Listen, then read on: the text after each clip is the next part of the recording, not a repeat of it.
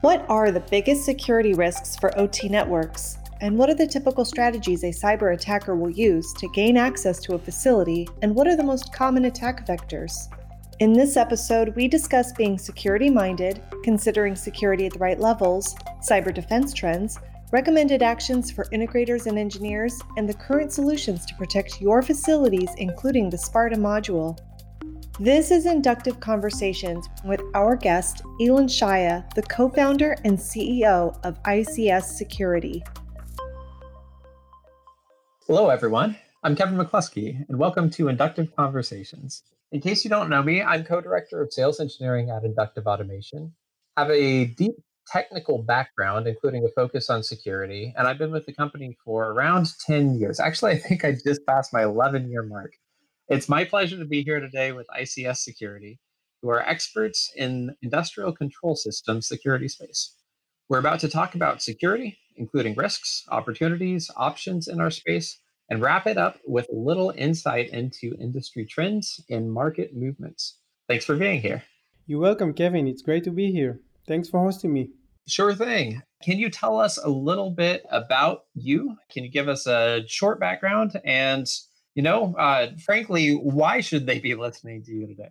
Sure. I'm Elon, CEO of ICS Security, a company that develops security protection measures for industrial control systems.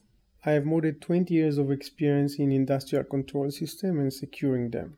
I serve as a consultant and designer for governmental entities and enterprise customers such as the Israeli Air Force, such as Weizmann Institute, I've done vulnerability assessment for Enerjisa, the biggest Turkish electrical company, after suffered from multiple attacks. We developed and conducted the largest and most comprehensive cybersecurity training course for industrial control systems. It was sold to Singapore Ministry of Defense, Japan Ministry of Economics, and several other countries. ICS Security consists of some very talented cyber experts, veterans of the elite Israeli divisions 8200, Matzov, these guys were brought up eating and breathing cyber from the day they were born. Thanks. Yeah, I'm glad you talked a little bit about your company there too. Uh, you've certainly done some very impressive things. Uh, and I'm excited to talk to you about everything that we're about to talk about here today, you know, partially because of all that experience.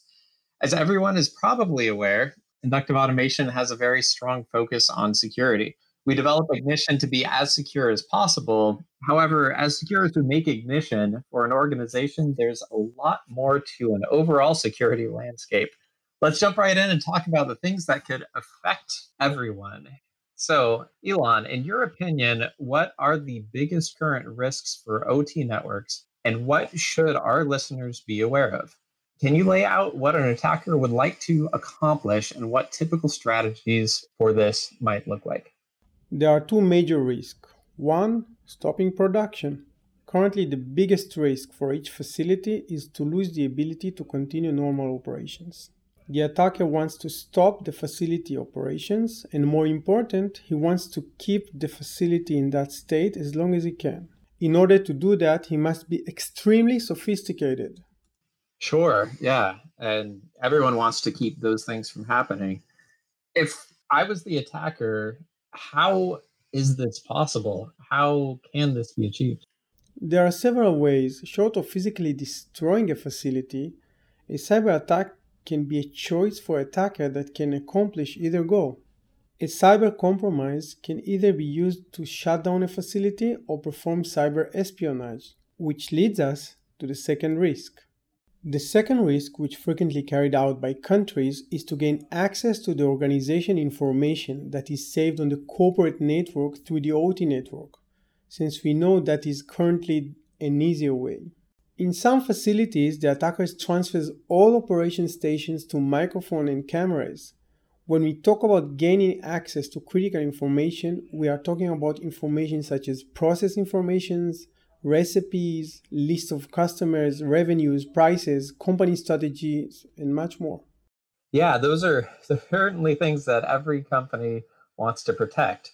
So, once again, in the view of the attacker, if I'm putting my black hat on, what do I need to do as an attacker just so that we can take a look at this from the other side in terms of understanding what we need to protect ourselves from. So, from the attacker's point of view, what is done to get to these things? First, he needs to gain access to the facility. Second, he needs to study the facility operation, scan the network type of PLCs, protocols, try to upload the process. Thirdly, he needs to prepare a specific attack, plan the attack with the malware, schedule it to launch at a specific time, cover its tracks, and leave. So the first step there is gaining access. How specifically can an attacker gain access? The attacker will try to find the weakest point in the facility. One can be an open internet channel for integrator support. He will try to brute force passwords of the VPN client.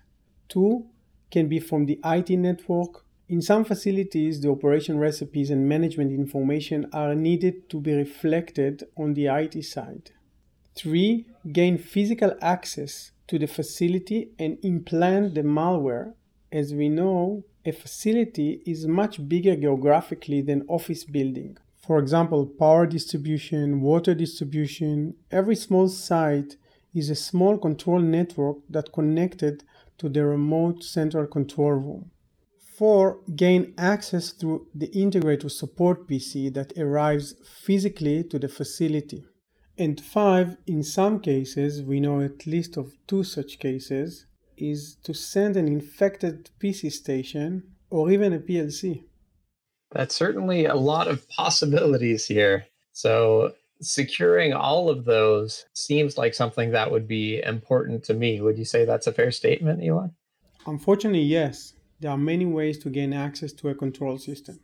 So, if we back up a little bit for those listeners who aren't quite as familiar with some of these security concepts, would you mind laying out the basics here? What are the typical layers of factory or facility architecture? There are four major layers in the OT network. First is the network layer active, which are active switches, firewalls, IDSs, and passive, which are cables, 10 base T, serial. Second, we have the OS layer operating system layer. Third, the application layer, all application running in the PCs. And the fourth layer is the hardware or the equipment layer. PCs, servers, PLCs, RTUs. So, in that layer topology that you just laid out, Ignition is part of that application layer? Yes, Ignition is part of it. So, even when Ignition is secured, and maybe this is obvious, but is it true that you would need to consider securing all those other layers as well? Yes, Ignition can be configured to be very secure, but Ignition is only part of the network element. Ignition sits on an OS that sits on a server that is connected to the network, which uses switches and firewalls. All these elements are potential doors to access the control network. For example, if you have a submarine that's extremely solid, but it's built with screen doors, well, you see the problem? sure. Yep. I know you and your company have a lot of experience in this space. Without disclosing anything you shouldn't, can you give us a peek behind the curtain to the battlefield, if you will? What are some of the attacks that your customers have experienced? Well, I can only tell you about the ones that have been reported publicly. Okay, that's that's fair. Iran suffered from several cyber attacks that caused explosion over the past few months in their chemical facilities, in their underground uranium enrichment facilities, their seaport in Natanz, in Bushehr. The Turkish power plant was shut down last year. Later, they found out that the attacker was Russian. A large beverage company that we all know was attacked in April this year. Even the Israeli Water Corporation was attacked last month. For these cyber attacks, what's the most common attack vector? Can you give me an example of how one of the attackers actually got in? Of course, the most common way to get in is through the IT network using phishing email or exploiting new PC vulnerabilities due to being connected to the internet. Then the next level is sending infected PCs or PLCs a very sophisticated attack that I heard about happened when the attackers gained access through a beverage machine that is connected to the internet in order to receive credit card information. There are even more sophisticated attacks, sophisticated methods that I prefer not to describe.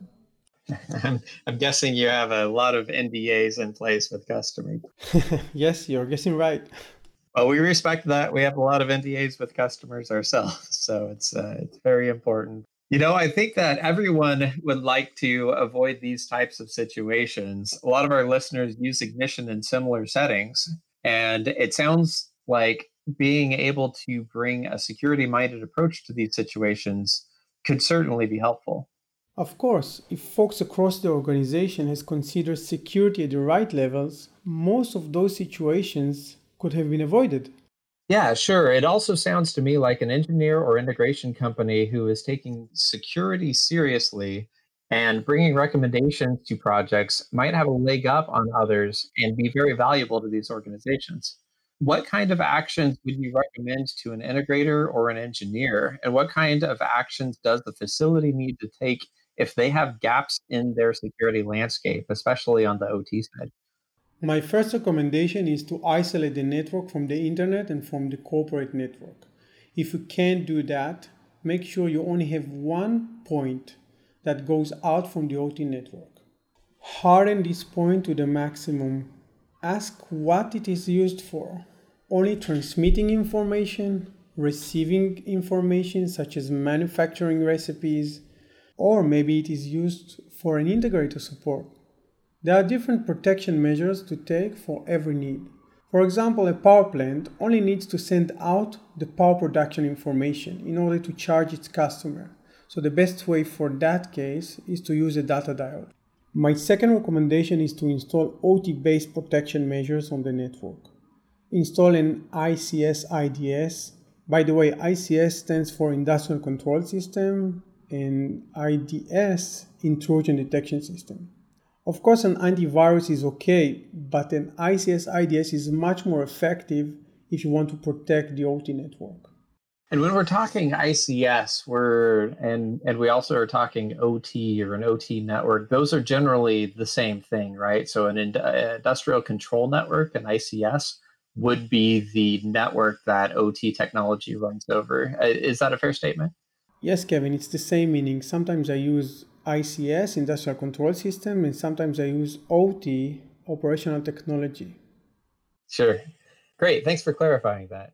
Now, I know you do a lot in the security space, and your time is very valuable. It wouldn't be right for me to ask you to join us here without at least giving you a chance to plug your solution. Can you tell us a little bit about the module that you've written for Ignition? Thank you, Kevin, for the opportunity. The module is called SPARTA, an acronym for SCADA Protection and Real-Time Alerts. It is a network IDS and host IPS. Once the module is installed, it can prevent 90% of the previously mentioned attacks. It is listed on Inductive Automation website in the module showcase. It has several powerful mechanisms that can prevent an attacker from penetrating the system, from scanning the system and attacking it. It is also used as an asset management system that shows all the network elements in a very cool graphical way. So the module acts as an installer for your main security software? Yes, it is. All right. And that covers both the OS layer and the network layer, if I got that right. Is that uh is that accurate? Yes. In the OS layer, the module prevents any other process but ignition processes from running. And in the network layer, it uses an intrusion detection system that analyzes the network and triggers an alert for any deviation from the normal behavior. If our listeners aren't familiar, an, IDS is a really cool piece of technology. So uh, basically, an IDS, an intrusion detection system, detects intruders. That's what it sounds like right there. Uh, but it does it using really sophisticated means. There, there are a number of them that are on the market, um, and some of them are are super simple. But um, I believe that the one that uh, you have here, uh, Elon, and that your company has developed is one of the more sophisticated ones, right? Well, thank you for the compliment, Kevin. It's very sophisticated product. Its biggest advantage is that it's deployed on the server unlike all other IDSs that are located on the network as an appliance and requires tremendous effort only for the installation. In addition, none of the IDSs on the market can prevent an attack because of the problematic location they are in. Sure, yeah. So if I jump back to asking about the module, so if I actually install that, that will put the solution in place on the Ignition server? Yes, on one hand, it will protect the server from being attacked, and on the other hand, it will prevent the server from being used as an attacker. And if I want to protect all of my systems that are running Ignition clients? No need to worry. Sparta, once installed, is deployed on the server and on the clients. Does that apply to both Vision and Perspective? It does, but on Perspective, you need to manually install it. So when you install the module on the Ignition gateway, any Vision clients that are open uh, or that are launched are automatically protected, and then any Perspective clients uh, you'd run around, or Perspective sessions, as we often call them, you'd run around and uh, install on those systems, and it'll plug right into the architecture in the same way. Exactly. On Vision clients, it is automatically deployed and you are immediately protected. But in Perspective clients, you need to manually install it. Well, that's great. You know, that, that makes sense to me from a technology standpoint too, because Perspective is running inside a web browser. So there's no, there, we don't have a plugin inside Ignition. So there's no real way to distribute software to that. But when you're running Vision, uh, it's a full desktop application. So it has access directly to that. So yeah, you're, you're doing as much as you can for the user uh, as possible. That's great. As far as Ignition Edge goes, it doesn't support installing additional modules uh, just because of how it's designed from inductive automation. But I could do the same thing as the Perspective clients, right? I could just install this alongside Ignition Edge on those systems if I want to. Yes, there is a specific Sparta installer for Ignition Edge as well. Great. So now I wouldn't be doing my job if I didn't ask aren't there other solutions out there in this space? Uh, what, what makes your solution different? Actually, I'm glad you asked. As far as we know, there is no similar service solution. It is patent protected, and you can quote me on that. There is no prevention solution for OT network other than Sparta. In the application layer, there are what we call endpoint security, which are actually antiviruses and whitelisting applications. They are designed for the corporate network. In the network layer, there are several ICS IDSs, but all of them require long installation and switches adaptation. Not all factories have suitable switches, and you also need to accept new foreign element on the network. Sparta does not need any prerequisites. Five minutes of installation and you are protected. Well, great. As mentioned before, uh, if you listeners want to find the module, there's a listing on the module showcase on our website. And Elon, I heard you might have a quick demonstration video available as well. We sure do. It's a few minutes video that shows how to install it and how it works. That sounds great. We'll be sure to link it from this podcast. If you happen to be listening on iTunes or another service, you can just navigate over to our website and we'll definitely have a link there. Thanks again for talking about the things your company is doing. You know, just from me to you, the listener, I think there's a ton of value in having a security mindset around these types of things. Not only because it can create that differentiation that we were talking about a little bit earlier, where as an integrator or as an end user, if security is part of your repertoire, that that's going to make you more valuable, but also because of all the possibilities of attacks, having your network secured, having your OS layer secured, having uh, the different pieces inside your overall architecture secured is something that's very important. We have a cybersecurity team on our side that is responsible for our organization's uh, securing of different things. Uh, and we definitely see security as one of those critical pieces for any company. And the OT side is no different than the IT side in terms of needing to be secured. You know, one of the best parts of talking to experts in these spaces is getting a peek at what's coming next. Elon, if you would indulge me for a moment, what would you say are some of the most important trends in terms of cyber defense currently? A cybersecurity for OT system is the trend. 10 years ago, no one talked about cybersecurity for the OT network. Nowadays, people gain a lot of knowledge and they are focusing of each layer and how they can protect each layer. They have more and more knowledge of endpoint security, of network security. Five years ago, they just asked, please secure my network. Now they request, I would like an IDS. I would like an IDS that can protect these specific protocols, Ethernet IP protocol, BACnet, or a Modbus protocol. I would like to have data diode, which will protect the network. It will only allow traffic of one side. The trend is now securing the OT network with more and more knowledge. I think because they suffered from attacks or their friends suffered from attacks, their colleagues, and no one published it, but we all in the same arena. So they share information, they share secret information. You know, I've been attacked. This facility has been attacked. So the trend is how to secure and how to make it better and better. You know, your answer is very close to my heart in some ways because we have had a lot of customers who we've had conversations with, and we've seen the exact same thing that you're talking about, where OT security used to be an afterthought. OT security was something where they said, well, we're, we're just going to lock down the network. Uh, people from corporate aren't going to be able to get in. People from our you know central network, people from the office, they're it's, it's protected by firewalls. So we don't have to worry about things on the OT network at all it's its own separate entity. And with the OT IT convergence that we've been seeing, with uh, IT networks starting to be responsible for, you know, IT departments are responsible for the OT networks at this point in a lot of organizations. And, you know, there's a lot of personnel that's shared that it takes a lot of the security and has started pushing it down onto the OT side,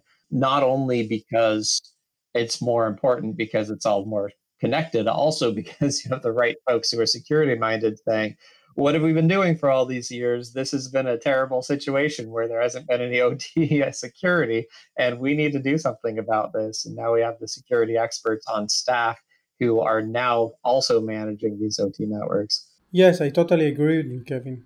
Yeah we've uh you know one other thing that's been interesting to me is that a lot of the time in the past we've seen some of these devices. So you have all these different PLCs that are out there that traditionally haven't had any security on them. You've had things that had traffic that couldn't be encrypted. You'd have protocols like DCOM that require you to have 30,000 ports open on a system, which is just, you know, from a network security standpoint, a terrible thing.